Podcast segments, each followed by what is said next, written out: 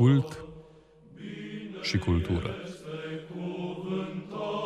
Emisiune realizată de părintele profesor Ioan Bizău.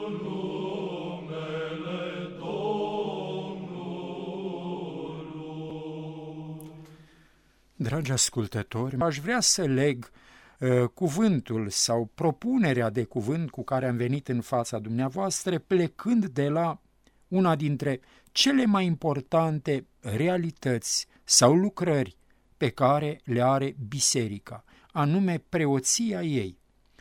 În primul rând vom sesiza următorul lucru, este fundamental să știm asta. În realitate nu există decât un singur și unic preot, Isus Hristos, și prin urmare o singură preoție a Lui, veșnică, eternă.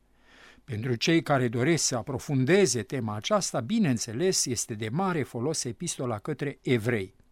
Însă, atenție, pătrunzând în lume și lucrând în lume, în istoria lumii, preoția unică, veșnică a lui Hristos ia două forme sau dimensiuni, adică devine preoție împărătească și preoție slujitoare sau sacramentală. Ori aceste două aspecte nu pot fi separate radical, niciodată, pentru că rădăcina lor este aceeași, adică părtășia la preoția unică a lui Hristos, la preoția sa veșnică. Cu alte cuvinte și revenind, nu, nu putem să, să opunem radical preoția universală a celor botezați, a tuturor celor botezați și preoția slujitoare sau sacramentală a celor hirotoniți, preoți, diaconi sau episcopi.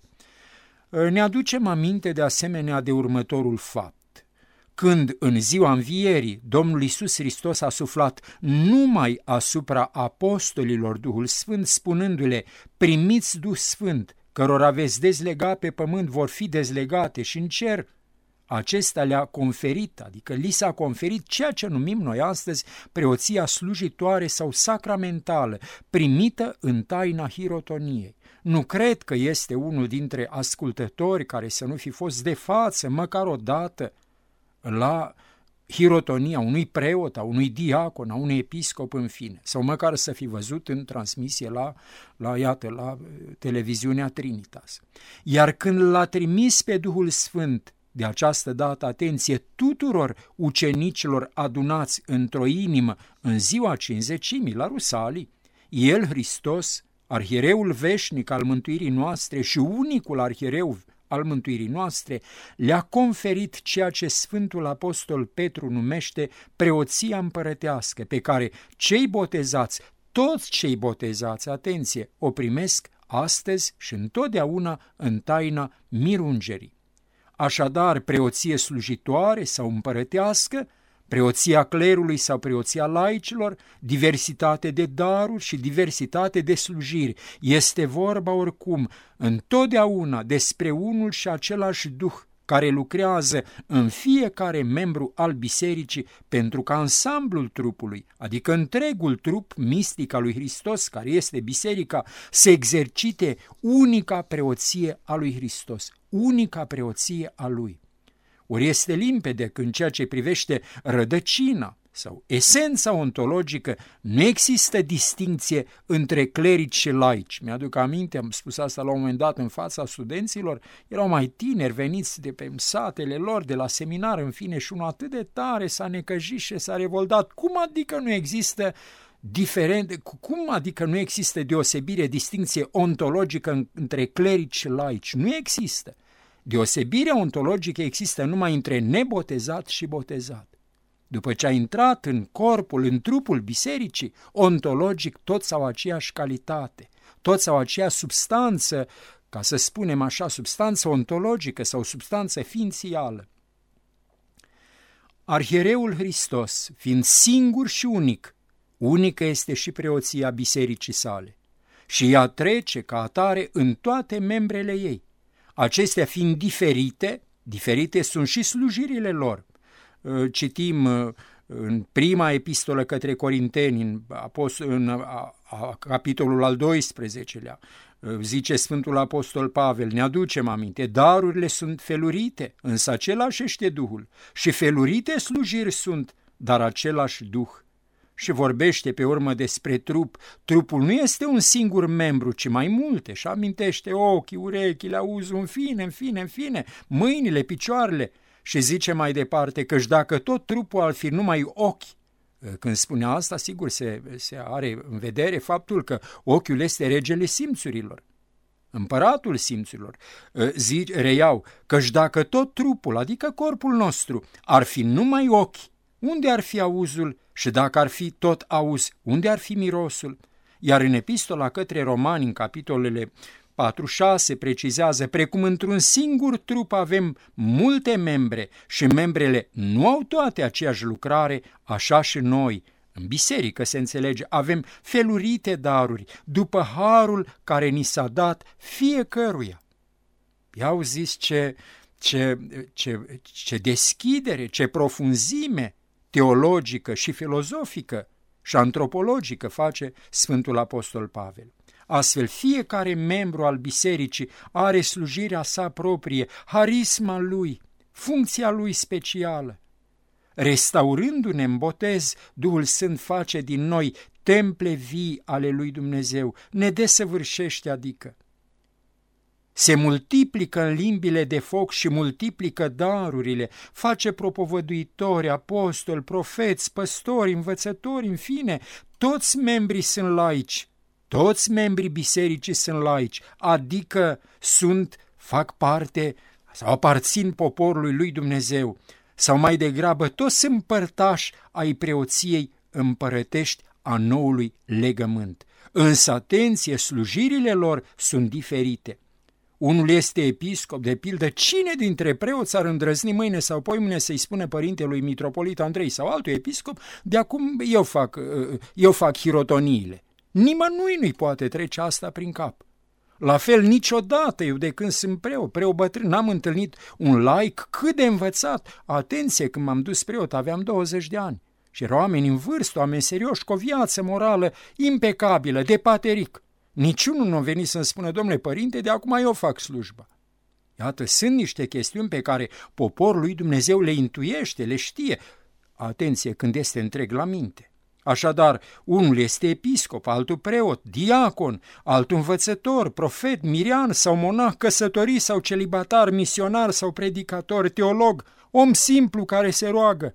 Și el în rugăciunea lui, cel mai simplu om, în rugăciunea lui devine părtaș la preoția unică a lui Hristos.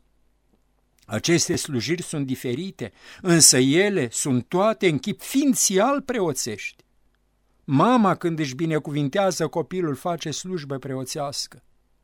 Tot ce facem noi, creștini vorbind, și cu aplicare la viața lumii și la mântuirei, este slujire preoțească în chip ființial și tot atât de necesare unele ca și altele.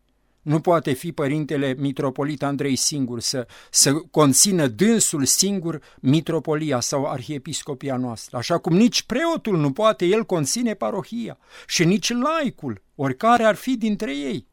Nu poate el să conțină parohia, așa cum ochiul nu poate conține întregul trup, sau auzul, sau, în fine, celelalte organe.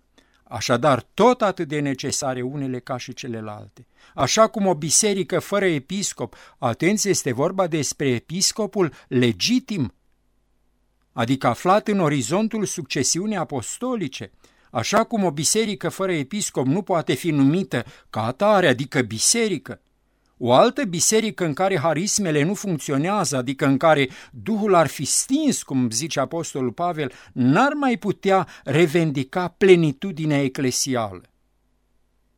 Căci numai atunci când toate membrele își îndeplinesc funcția proprie, când trupul este sănătos, biserica se poate manifesta de plin, împlinindu-și cu adevărat vocația ei de laborator al sfințeniei. Iată de ce la începutul anului eparhia, episcopul, proestosul eparhiei respective adună adunarea eparhială ca să pună în rânduială, să vegheze, să vadă dacă totul este în bună rând, să facă proiecte.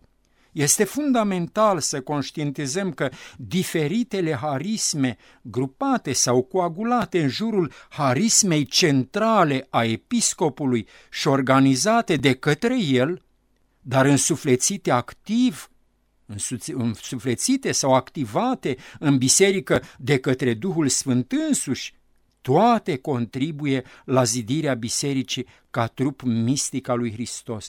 Tot așa este deosebit de important să avem conștiința modului în care aceste pietre vii, credincioși adică, de care vorbește Sfântul Apostol Petru în prima sa epistolă pe la început, intră fiecare în parte cu harisma proprie în ceea ce Apostolul Petru, cum spuneam, numește zidirea casei duhovnicești pentru a fi pietre sfinte, ca să aducă jerfe duhovnicești plăcute lui Dumnezeu prin Isus Hristos, se înțelege în calitatea lui de unic arhiereu și veșnicul arhiereu al mântuirii noastre. Adică este într-adevăr esențial să știm cum fără preot nu este biserică locală sau comunitate euharistică, parohie, dar nici cum că nu poate fi o biserică de plină dacă nu are profetul ei, dacă nu are catehetul ei, dacă nu are consiliul administrativ al parohiei. Nu poate o fi biserică fără bărbatul care se roagă, fără femeia care se ocupă de milostenie, fără toți, așa cum familia nu poate fi fără copil, fără mama noastră, fără tatăl nostru. Firește, căci nu este vorba aici nici de cum de lucruri situate în planul administrativ eh, sau pur organizatoric. Administrația și autoritatea bisericească se întemeiază pe actul pastoral al cozidirii sau copărtășiei tuturor membrilor împreună, am amintit că la început de an, în toate eparhiile, în cazul nostru s-a fixat pe 26 ianuarie, are loc întrunirea adunării eparhiale. Elementul administrativ și pastoral se înrădăcinează încă și mai profund în sfințenia Harului lui Hristos, personificat de comuniunea sfinților, care constituie autoritatea de iubire și depășește perimetrul îngust al, al instituționalismului, al, al administrației. De aceea am participat adeseori la astfel de adunări, dar nu o să auzim vociferări, nu o să auzim oameni care își ridică, nu o să vedem oameni care își ridică poalele în cap, care spun lucruri mizerabile. Este o, este o chestiune de educație, de părtășie la viața trupului mistic al lui Hristos. Așa cum în mod normal adunările eparhiale, pardon, adunările parohiale din fiecare uh, comunitate ar trebui să se desfășoare în mod civilizat, să pună problemele comunității ale parohiei în mod civilizat, în mod fratern, preotul și credincioșii deopotrivă Harismele dețin așadar un loc ontologic în biserică. Ele pătrund până la ființa ei, curg din ea și o manifestă, o revelează și o activează ca trup mistic al lui Hristos. Este de netăgăduit că putem vorbi despre o teologie harismelor, adică suntem în drept să reflectăm la statutul ontologic al fiecăreia dintre ele, dintre harisme, în biserică, în viața ei și de asemenea cum aceste funcții sau slujiri distinctive, dar indivizibile, particulare, dar unite în totalitatea Harului, participă la zidirea bisericii, la articularea ei în istorie – cum fiecare harismă de naștere și rodește și, bineînțeles, care este importanța și semnificația ei sacramentală. Oricum putem vorbi despre o teologie a harismelor poporului lui Dumnezeu numai dacă plecăm de la cele trei calități fundamentale ale celor botezați, ale celor născuți din apă și din duh, și anume calitățile lor de preoți, împărați și profeți, Într-adevăr, acestea constituie conținutul real al harismelor, al darurilor, precum și statutul central pe care îl are laicul în viața bisericii. Oricare laic, oricare laic, sigur, dacă el conștientizează acest statut, așa cum putem spune despre preot, despre episcop, dacă iau în serios acest statut, așa cum putem spune despre mamă, nu? O mamă este, își împlinește sau, sau, cum să zic, are statut, statut unic în viața familiei dacă ia în serios, dacă și ia în serios slujirea. Ca preot credinciosul vine împreună cu frații să intru credință, vine la casa lui Dumnezeu, în jurul altarului euharistic, adică, aducând pâinea și vinul, semn al ofrandei întregii sale vieți. El vine la liturghie nu ca un simplu asistent neutru, ci ca un participant, căci liturgia, atenție, cuvântul liturgie este cuvânt de proveniență grecească și s-a alcătuit din cuvintele laos, de aici laic, care înseamnă popor, și ergon, care înseamnă lucrare. Așadar, termenul liturgie, cuvântul liturgie însemnează lucrarea poporului. Este vorba despre poporul lui Dumnezeu. În acest sens, credinciosul este coliturg sau împreună slujitor, copărtaș la aducerea jerfei euharistice. Dacă preotul sau episcopul este liturg prin atestare, prin instituire sacramentală, credinciosul este prin invocare. Sunt astfel de, sunt la fel de necesari și unul și altul. Și unul și celălalt, căci dacă fără preot Euharistia nu poate fi celebrată și eu n-am auzit într-un sat undeva care n-are preot să oamenii să celebreze Euharistia. Se adună în biserică, fac rugăciuni, citește ceva, cantorul le spune, dar nimeni nu îndrăznește să, să facă liturgia, să celebreze Euharistia. Așadar, așadar, dacă dacă fără preot Euharistia nu poate fi celebrată, atenție, ea nu poate fi celebrată nici fără comunitate. Și aceasta o știm, din păcate, cam puțin noi, preoții clerici. Nici fără comunitate nu poate fi celebrată.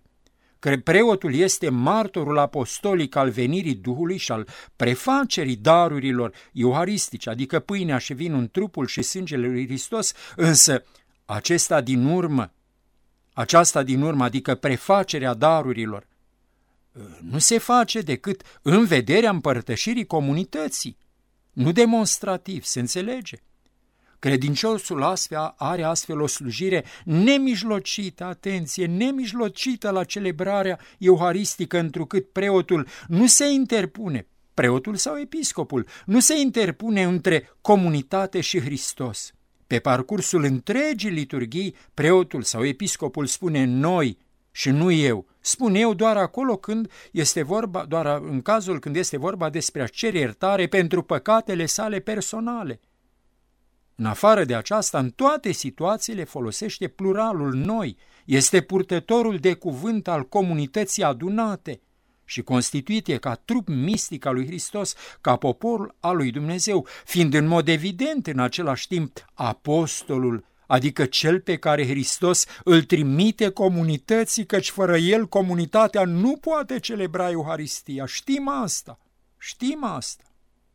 În teologia preoției noului legământ trebuie păstrat negreșit echilibrul, subliindu-se deodată cele două aspecte ale slujirii preotului. El este reprezentantul comunității, ca să spunem așa, și totodată, atenție, este semnul real al prezenței lui Hristos în poporul său, preotul sau episcopul. Vedeți că mereu, mereu uh, sesizăm lucrul acesta. De altfel, credincioșii sunt cei care, împrăștiați în cursul săptămânii, în toate domeniile vieții sociale, se adună duminica se adună duminica împreună și aduc lui Dumnezeu toate preocupările, toate problemele, toate necazurile, apăsările societății în care au trăit împrăștiați vreme de o săptămână.